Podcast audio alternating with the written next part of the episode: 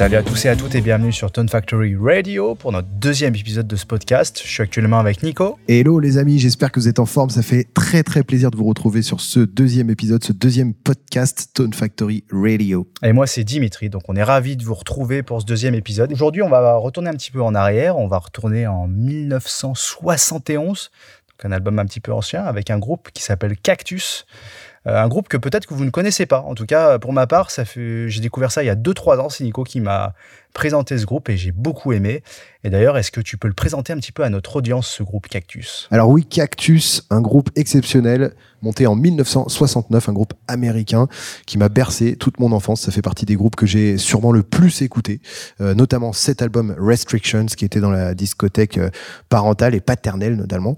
Voilà, j'ai écouté euh, ces musiciens en long, large, en travers. J'ai pas peur de le dire parce que ça m'a vraiment influencé dans ma musique tout de suite dès mes premières compos pour plein de raisons. On va en parler dans cet épisode. C'est un groupe qui a pas forcément eu le, le succès qu'il mérite, je trouve.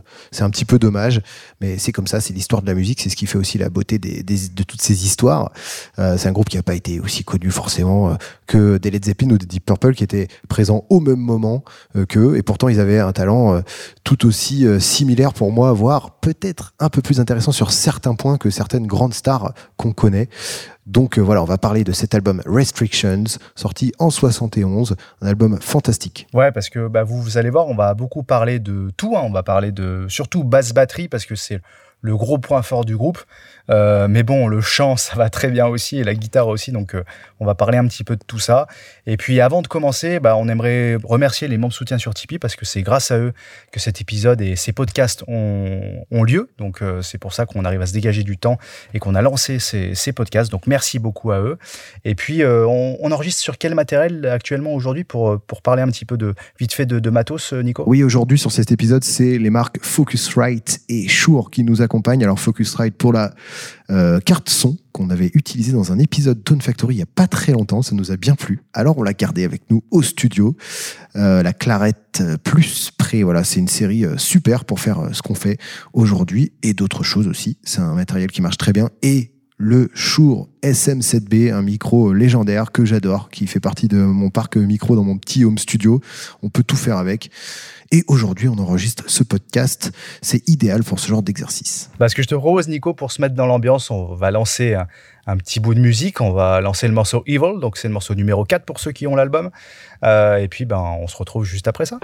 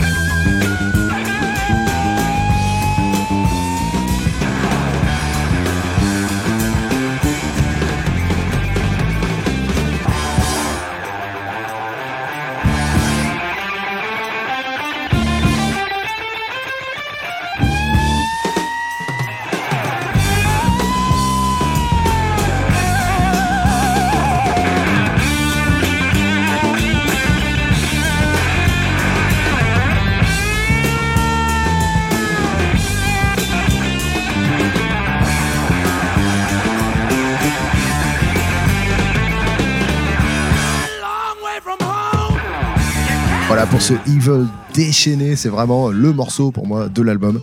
Euh, c'est un morceau que je reprends avec mon groupe de, cover, avec mon groupe Cash, et on se régale à jouer ça. C'est hyper physique à jouer, ça fait du bien, c'est très viscéral. Ça envoie du lourd. Et d'ailleurs, moi, la première fois que tu m'as fait écouter ça, je me suis dit, mais comment ça se fait que c'est pas été plus connu en fait C'est typiquement le genre d'album qui aurait pu faire un carton, comme a fait un morceau de Led Zeppelin ou de Hendrix ou peu importe. Euh, C'est quand même bizarre qu'il n'y ait pas plus de renommée que ça là-dessus. hein. C'est clair que ça fait un petit peu bizarre de, se dire que c'est un groupe qui aurait pu marcher aussi bien que, que des Led Zepp et des Deep Purple. Franchement, les compos sont mortels. La voix de Rusty Day est exceptionnelle.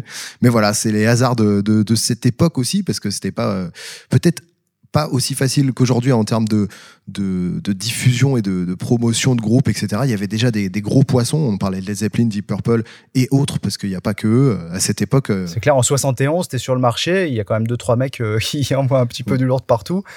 Euh, les gens, ils ont entendu Hendrix, ils ont entendu Cream, ils Led Zepp, c'est quand même pas facile de faire sa place aussi. hein. Exactement. D'ailleurs, ça en découle. Hein. C'est vraiment ces groupes-là, les, groupes qui dé- découlent du, Hendrix Experience et de, Cream.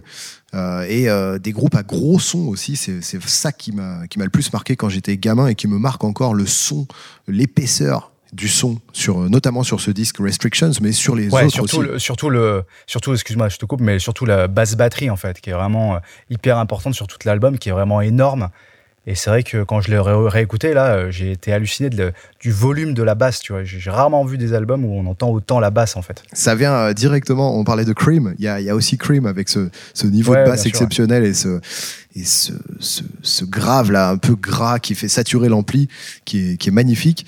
Et puis, bah voilà, deux, deux musiciens exceptionnels. hein. On a Carmine Upice, Apiche, vous prononcerez ça comme vous voulez. C'est un de mes batteurs euh, favoris aussi. Euh, Quand j'étais gamin, j'étais euh, très très très fan de ce monsieur. On écoutait ça en boucle dans la bagnole avec mes parents. J'ai souvenir de mon père qui se retourne et qui, qui me dit T'as entendu ce qu'il vient de faire? Voilà, C'est des breaks que j'ai appris derrière, que j'ai à l'oreille. quoi. Il y a beaucoup de choses qu'il faisait, notamment dans Cactus, que j'ai refait. Puis la, batterie, elle, respire aussi. hein. Elle respire beaucoup. On a vraiment l'impression moi, ça me fait beaucoup penser à la batterie de Cream, quoi. Ouais, voilà, c'est- des influences comme ça. Alors, c'était un, un grand copain de John Bonham aussi. On, on ressent un petit peu ces influences Ouais, c'est vrai. là aussi, même s'ils sont euh, Mm. contemporains, hein, ils évoluent en même temps. Mais voilà, c'est un, un batteur qui tape, mais qui a une certaine finesse dans la frappe. En fait, c'est ça, ces batteurs des années 70 rock, euh, très, euh, ouais, très puissants comme ça. Ils ont aussi cette, cette, cette finesse dans le jeu qui est très dur à reproduire. On, fait souvent le comparo euh, avec euh, Dave Grohl, qui est, qui est un super batteur, mais qui est beaucoup dans la frappe, etc.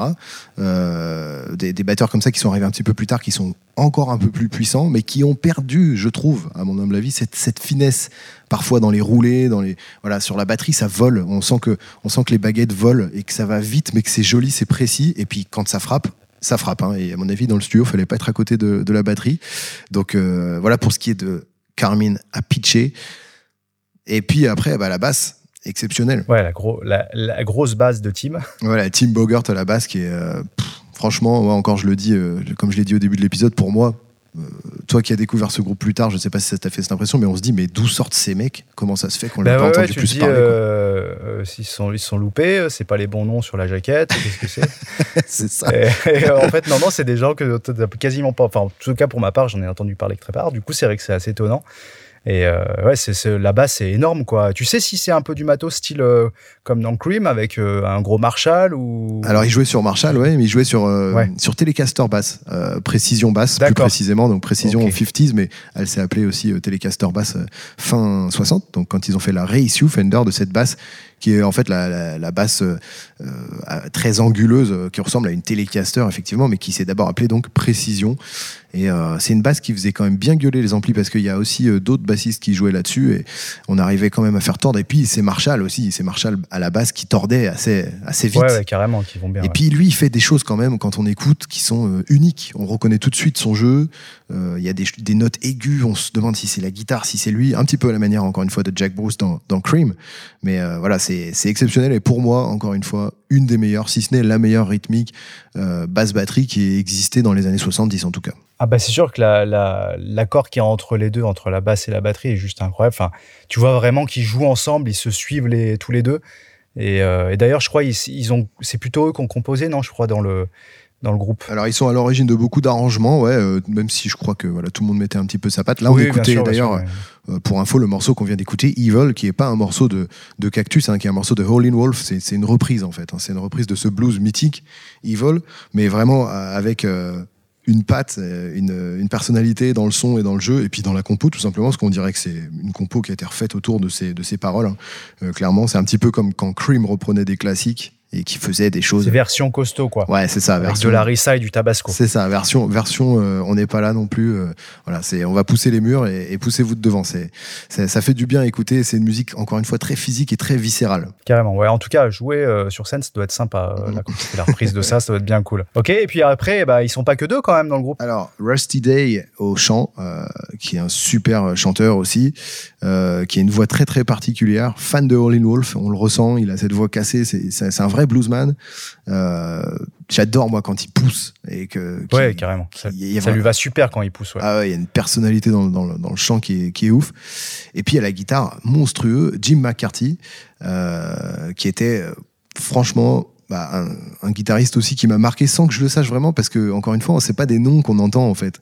Euh, c'est pas, non, non, ouais. c'est pas Clapton, C'est pas Hendrix, c'est pas voilà, c'est pas Page, c'est pas ces gens-là, mais euh, il joue, il joue monstrueux. Il a le son, c'est la Les Paul, le gros Marshall. Le son classique de ces années-là, ouais. euh, Ouais.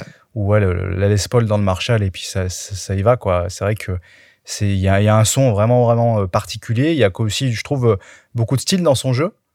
Alors, vu que je connais pas trop le garçon, euh, je peux pas trop. Voilà, j'ai- pas trop écouté ce qu'il a fait d'autre, peut-être ailleurs. Peut-être que tu pourras nous en parler un peu après. Mais, euh, mais ouais, c'est vrai qu'il a un phrasé particulier. Il y a surtout, euh, là, sur ce morceau Evil, euh, il y a des bennes de l'espace. Ah ouais, bah voilà, c'est ce que j'allais dire. Il laisse beaucoup de, place en laissant beaucoup durer les notes. Il y a un gros son, donc bah, il a un sustain quasi infini. Il utilise aussi beaucoup l'Octavia, ça c'est très très cool. La fuzz, fuzz Octavia avec des, des, des secondes notes qui débarquent, des, voilà, des, des espèces d'harmoniques euh, auxquelles on s'attend pas forcément. Et les solos de guitare sont très très particuliers euh, dans Cactus. Il, y a un, il a un super toucher de guitare, un très très joli vibrato.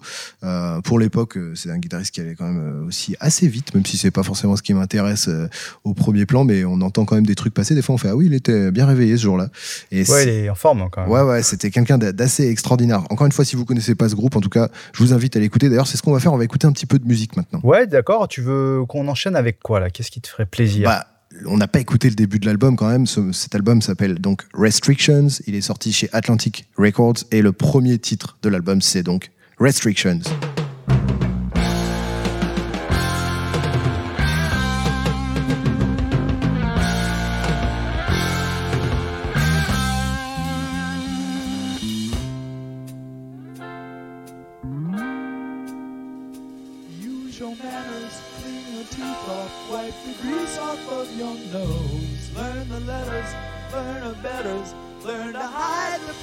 show.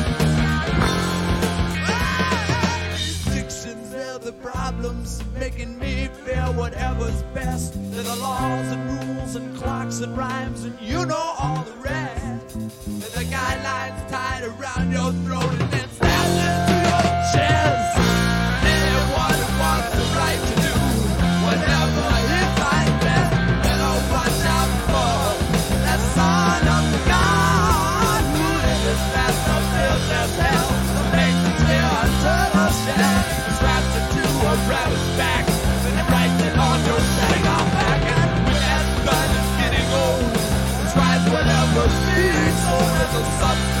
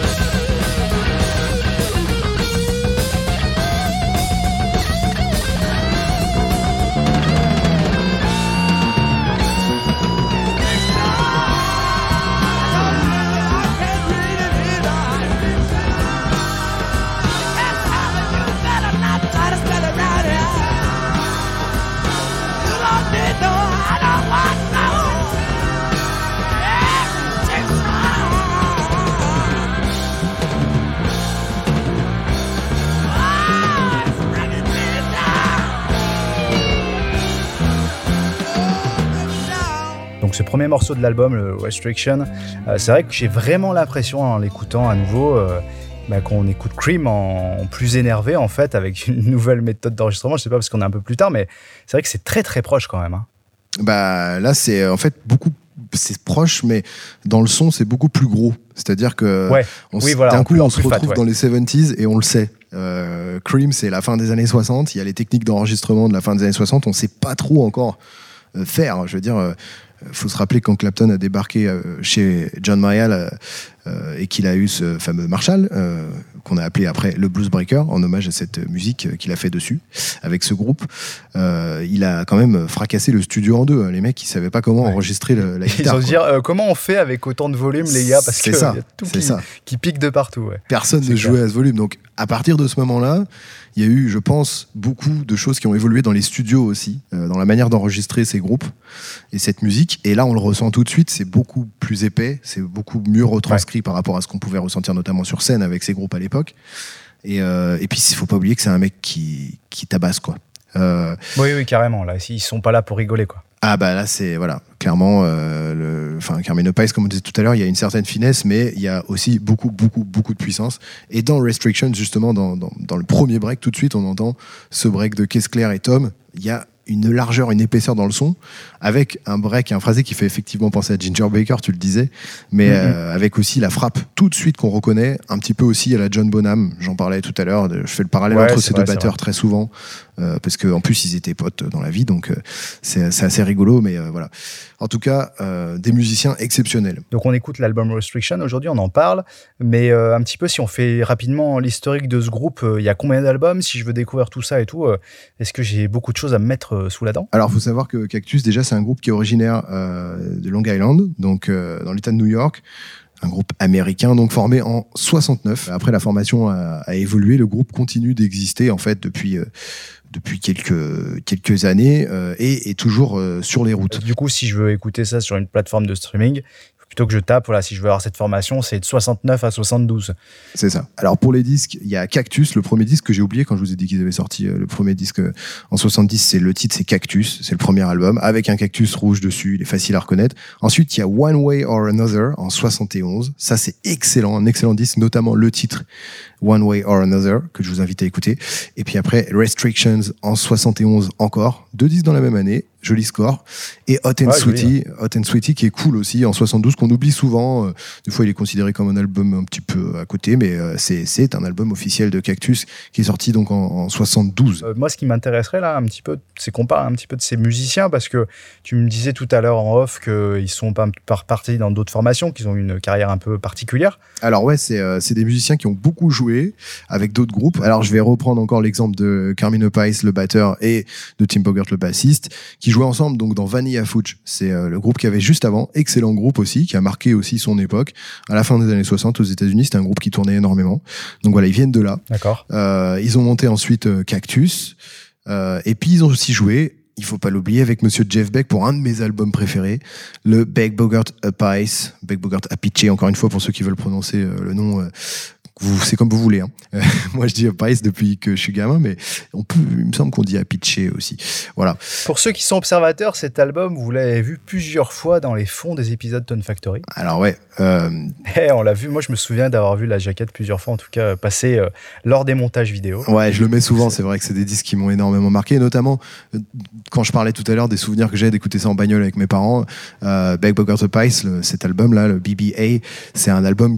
J'ai dû l'écouter au moins euh, 200 000 fois dans ma vie, je pense, parce que c'est. 200 000 fois. Bah non, mais c'est c'est incroyable. Je connais les notes par cœur tellement ça m'a marqué. C'est vraiment des, des, des musiques qui, encore une fois, qui prennent aux tripes et euh, on reconnaît parfaitement la section rythmique. C'est là aussi le talent de ces gens. Ils ont une personnalité dans le jeu. Il y en a plein des, des excellents musiciens dans le monde, mais des musiciens qu'on reconnaît euh, au premier coup de baguette ou, ou au premier bend, c'est quand même assez rare. Et là, les deux. Moi, je suis capable de dire c'est Carmine Price à la batterie ou c'est Tim Bogart à la basse, direct. Quelle année cet album là avec Beck?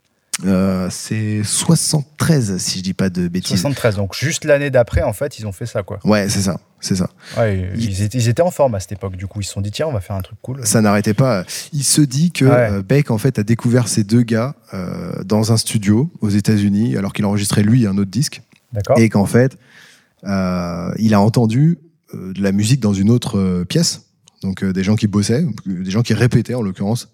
Et en fait, il croyait que c'était un groupe complet. Et il a ouvert la porte parce que ça sonnait super. Il a ouvert la porte, ça lui a plu. Et en fait, il est tombé sur juste une basse et une batterie qui jouaient ensemble. Et ouais. c'était tellement complet. Et les deux, c'était tellement des fous furieux qu'il a cru que c'était un groupe. Donc, c'est de, apparemment de là que c'est parti ce, ce projet. Ils Ah, ont c'est pas cool. fait grand chose non plus. Ils ont fait cet album euh, studio, le BBA qu'on connaît, et puis un album live fantastique enregistré euh, au Japon, BBA Live. Voilà. Ah, je l'ai pas écouté celui-là. Ça, c'est que monstrueux. Ça, que je le fasse. ça faut Ah ouais, écouter. cool. ouais. Ok, ok, moi je ferai, je ferai ça. Et d'ailleurs, vous devriez le faire aussi. Euh, On essaie de glisser des petits conseils comme ça d'écoute. C'est vrai que c'est bien des fois de d'ouvrir un petit peu. Il y a plein d'albums qu'on connaît pas, notamment moi. J'en connais beaucoup moins que, que Nico. Il me fait découvrir toujours plein de trucs. Et c'est vrai que c'est toujours euh, passionnant de voir des pépites qui ont été un petit peu perdues comme ça. C'est un- c'est une musique qui s'écoute, euh, je parlais tout à l'heure du côté viscéral et du côté physique. Si vous l'écoutez à la maison, je, rebond- je rebondis sur ce que tu viens de, de, de conseiller aux auditeurs de Tone Factory Radio. Euh, Écoutez-le fort si vous pouvez, parce qu'on ressent énormément de trucs. En tout cas, un volume où vous pouvez distinguer tout. Pas un truc où il y a juste un crachin d'une guitare électrique euh, en fin fond et vous dites Ah, c'est cool. Non, c'est pas juste. Alors, euh, allez pas vous faire éclater les tympans Non, non plus. non hein. Plus. pas être responsable. Voilà. Non, non, quand je dis fort, L'alerte du gouvernement, c'est qui se met directement sur le podcast. Attention, ceci peut être dangereux pour vos oreilles. juste un petit truc rouge sur le côté. Non, non, non. Non, c'est pas ce que je veux dire. C'est juste de ressentir la musique. Il faut l'écouter à un certain volume, pour moi, en tout cas, sans se casser la tête en deux. C'est pas le but du jeu. Mais juste histoire de, de- voilà, de- d'entendre vraiment chaque coup de grosse caisse, chaque coup de, de basse. euh, Voilà, pour, pour euh, comprendre un petit peu ce que, ce que j'essaye de, de transmettre depuis tout à l'heure. En tout cas, c'est ce que je ressens. C'est très personnel. Mais voilà, quand j'écoute cette musique, je suis obligé de tourner un petit peu le volume. Sinon, ça fonctionne pas. Oui, oui, c'est sûr. Puis surtout la, la basse batterie, si tu veux qu'il se passe un peu quelque chose, tu peux pas l'écouter tout doucement sur Bah, des petits non. écouteurs dans un avion. Ça, ça marche moyen. Non. C'est vraiment que, ouais. Pour ceux qui ont la chance d'avoir un bon système sur la maison, bah, faites-vous plaisir. Voilà, faites-vous plaisir. C'est très important de ressentir la musique. Très bien. Ok. Et ben, je te propose maintenant que là, là, on a fait quand même des morceaux qui envoient un petit peu. Ouais. Euh, et moi, j'ai beaucoup aimé le dernier morceau de cet album euh, qu'on va écouter juste après. Mais c'est typiquement le genre de morceau si vous voulez euh, débuter le blues, vous avez une guitare acoustique et que vous voulez apprendre un truc à l'oreille. Quand j'ai entendu ça, je me suis dit tiens, ça c'est parfait pour ceux qui veulent euh, bah, travailler leur leur, leur oreille, quoi, puis apprendre un petit blues, un peu comme moi, un guitariste pas très bon, qui veut apprendre un blues sur son acoustique. Et je te propose qu'on lance ça, Nico, qu'est-ce que t'en dis? Ouais, c'est quel morceau que tu veux écouter? Alors, c'est Midnight in Cleveland, Ah, parfait. Super. Super choix. dernier, dernier morceau de l'album, super chouette, très simple. Et puis, bah, installez-vous et écoutez ça tranquillement.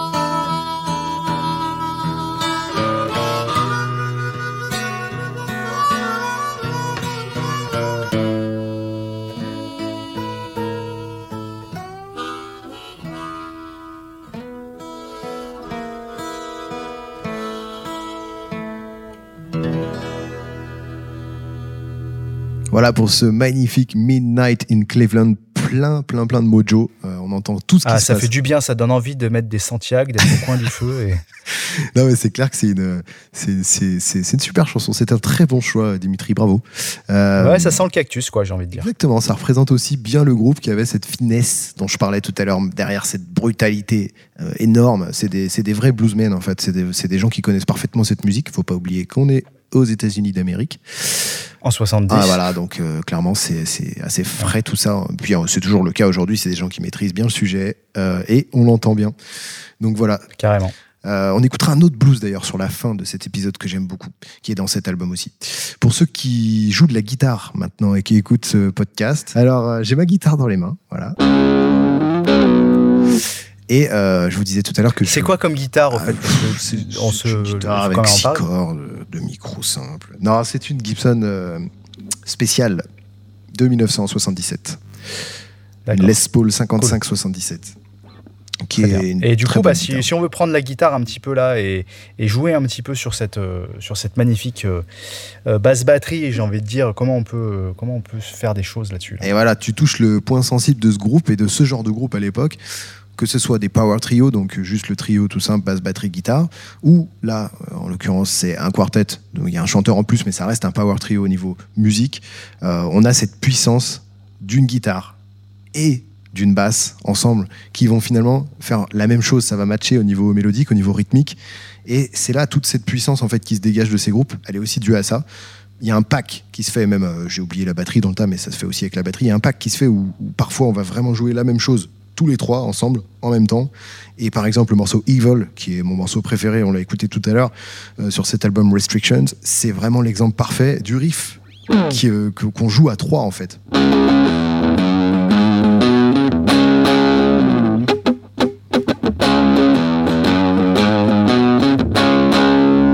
On a ce. Voilà, tout le monde fait ça et ça fonctionne mortel. Il y a les breaks de batterie au milieu. C'est juste un truc, encore une fois, très viscéral. Ça se ressent plus que ça se joue presque. Et derrière ça, après, on va pouvoir se balader un petit peu sur la guitare comme on veut. Aller chercher naturellement des solos. On a envie, en fait. Ça.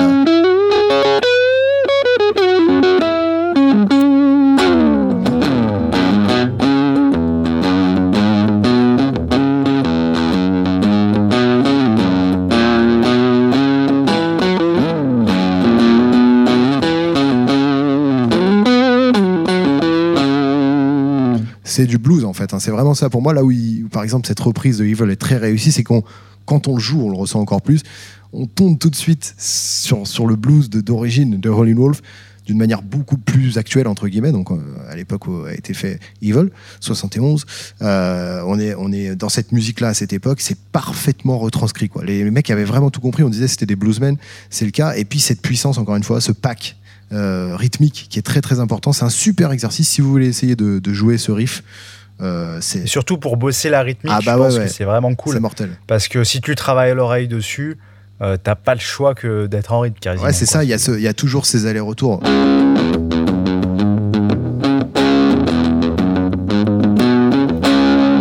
Il y, a ce, il y a ces allers-retours qui doivent Ouais, être cool. très précis aussi. Le palm mute a bien, bien géré sur la guitare. Enfin, voilà, pour les non-guitaristes qui nous écoutent pas, je suis désolé. Mais euh, pour, les, pour les autres, euh, c'est un truc à bosser. Et puis, encore une fois, même si vous ne jouez pas de guitare, quand on écoute juste la partie de guitare toute seule comme ça, quel compo, les riffs, c'est très très important. Le riff, on a tendance à l'oublier aujourd'hui. Il y a beaucoup de groupes qui sont très très bons, mais malheureusement, on a du mal à trouver du nouveau, du, du frais, du riff. Là, à cette époque, les mecs débarquaient tous avec des riffs de psychopathes. Quoi. Quand on y pense dans ce disque, il n'y a, y a pas un morceau acheté presque. Tous les riffs sont ouf. Ouais, ouais, c'est vraiment ouais, le, le sens de savoir pondre un bon riff. C'est vrai que c'est quelque chose qui est, qui est pas facile. On a l'impression que c'est simple. Ah non, non, c'est pas facile. euh, c'est peut-être même ce qu'il y a, c'est, c'est ce qu'il y a de plus dur en fait de pondre un riff. C'est bien plus dur que de pondre un solo. C'est clair parce que parfois on va chercher la complication, parfois on va chercher des trucs qui existent depuis 1000 ans, 20 millions de fois euh, dans tous les disques euh, qui, nous entourent. Donc on va tout simplement pas le faire. En, ce qui me concerne, quand je compose un truc, j'essaye de faire en sorte que ce soit un minimum original, quoi, que ça ressemble pas trop à quelque chose qui a déjà été fait quelque part. Et euh, franchement là, c'est un des exemples parfaits en compo. Encore une fois, tous les morceaux sont sont à décortiquer, c'est très très très intéressant et que ce soit la partie de guitare, la partie de batterie, la partie de basse, le chant, les lignes de chant de Rusty Day, c'est exceptionnel. C'est un mec qui se plaçait au niveau rythmique euh, d'une façon très très très particulière. Et puis comme on le disait tout à l'heure, il a cette voix cette voix saturée là que j'adore. Il fait passer beaucoup, beaucoup, beaucoup de choses, beaucoup d'émotions dans, dans la voix, comme le fait euh, le guitariste et comme le font aussi le batteur et le bassiste de ce groupe fabuleux. Ouais, carrément. Après, c'est peut-être aussi pour ça que ce, ce groupe est vraiment cool à écouter parce que bah, du fait qu'ils aient fait si peu d'albums sur si peu de temps, ils ont tout donné en fait en, en peu d'albums et c'est vrai que c'est ce qui fait que c'est on a des, albums qui sont courts parce qu'il y a que 8 morceaux en fait sur Mm. Restriction. Bon, c'était souvent ça à l'époque. Mais euh, c'est court mais intense quoi. Il y a beaucoup de choses racontées quand même sur cet album. Et c'est sorti aussi chez Atlantic euh, Records. Voilà, pour ceux que ça intéresse. Donc c'était quand même pas n'importe quel label. Également le label sur lequel est sorti Disraeli Gears, de Cream, Fresh Cream, etc. C'est peut-être pour ça aussi qu'il y a un son si proche au niveau de l'espace de la batterie, etc. Il y a dû avoir un peu. euh, Il y a une esthétique qui parfois se rapproche, ouais, plus ou moins, mais voilà, c'est aussi des gens qui laissaient surtout beaucoup de liberté à leurs artistes, et on l'entend. Bon bah voilà, je pense qu'on arrive vers la fin de cet épisode. En tout cas, merci beaucoup de nous avoir écoutés et merci aussi surtout aux membres soutiens Tone Factory sur Tipeee parce que c'est grâce à eux qu'on est là à l'heure actuelle, qu'on fait ce podcast. Euh, D'ailleurs, tu peux nous en parler un petit peu plus, Nico. Là, comment ça se passe si on veut venir nous soutenir euh, le podcast Tone Factory, la chaîne YouTube, etc. Comment comment s'organise là? Alors, pour soutenir Tone Factory, il faut vous rendre sur Tipeee. Tipeee, c'est un bon moyen de soutenir euh, ces artistes que vous voyez sur Internet, ces, ces youtubeurs et autres, euh, dans leur travail. Donc, nous, voilà, c'est ce qu'on propose. En plus d'être abonné à cette chaîne YouTube, qui est Tone Factory, qui existe depuis maintenant plusieurs années, on a proposé ça euh, pour pouvoir aller un petit peu plus loin dans l'aventure, tourner notamment voilà, ces épisodes, ces podcasts, se dégager du temps euh, pour faire ça, parce que tout ça, ça prend énormément de temps, c'est beaucoup, beaucoup de boulot. Alors, en échange de cette euh, contribution, de, cette, de ce soutien euh, que vous apportez à la chaîne tous les mois, vous avez une masterclass en live et en vidéo avec moi une fois par mois. C'est hyper cool. Moi, j'adore ces, ces petites masterclass. Je me régale à les préparer.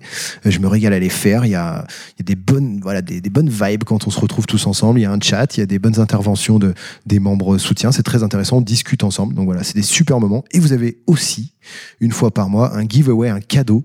Donc euh, c'est une pédale d'effet la plupart du temps. Pour l'instant, ça a été que des pédales d'effet. Voilà. Et euh, donc, on choisit un gagnant une fois par mois parmi les tipeurs. Donc, on s'appelle comme ça quand on devient euh, membre soutien sur Tipeee, on devient un tipeur. Voilà, les amis, vous savez tout. Voilà, donc si vous voulez venir nous soutenir, nous offrir un café ou une bière par mois, c'est à peu près l'équivalent. Ça. Bah, ça nous ferait très plaisir. Et puis, euh, d'ailleurs, on, on s'était dit déjà, on, on va peut-être un peu spoiler le futur, je sais pas trop, mais on s'était dit peut-être qu'à un certain palier, un certain nombre de tipeurs, peut-être qu'on pourrait étoffer un peu le code podcast avec euh, un invité, je sais pas. Enfin, je lance des trucs comme ça, peut-être qu'on pourra faire des trucs un peu cool par, le- par- dans le futur. Voilà, parce que ça nous permettra de nous dégager un petit peu plus de temps, d'être un peu plus autonome aussi euh, sur cet aspect-là. Donc, ça serait euh, voilà, super cool euh, si vous venez nous soutenir. En tout cas, je sais pas ce que tu en penses, Nico. Ah, ça serait vraiment pas bien qu'il y ait un petit troisième de temps en temps. Là, ça serait vraiment Et oui, ça ferait de l'interaction, ça ferait du rythme, ça serait vraiment très très cool, moi je trouve. Carrément. Bon, en tout cas, on espère que vous avez passé un bon moment avec nous, que vous soyez dans la voiture, au travail, peut-être pas au travail, je sais pas, peu importe. Mais en tout cas, j'espère que vous avez passé un bon moment. Et puis, bon, on va se quitter en musique, Nico. Qu'est-ce que t'en penses? Merci beaucoup encore euh, pour votre écoute et votre attention aujourd'hui pour ce deuxième épisode du podcast Tone Factory Radio. On se quitte avec le groupe Cactus dont on parlait aujourd'hui et un morceau qui se trouve sur l'album Restrictions. Encore une fois, ça s'appelle Alaska. Allez, salut.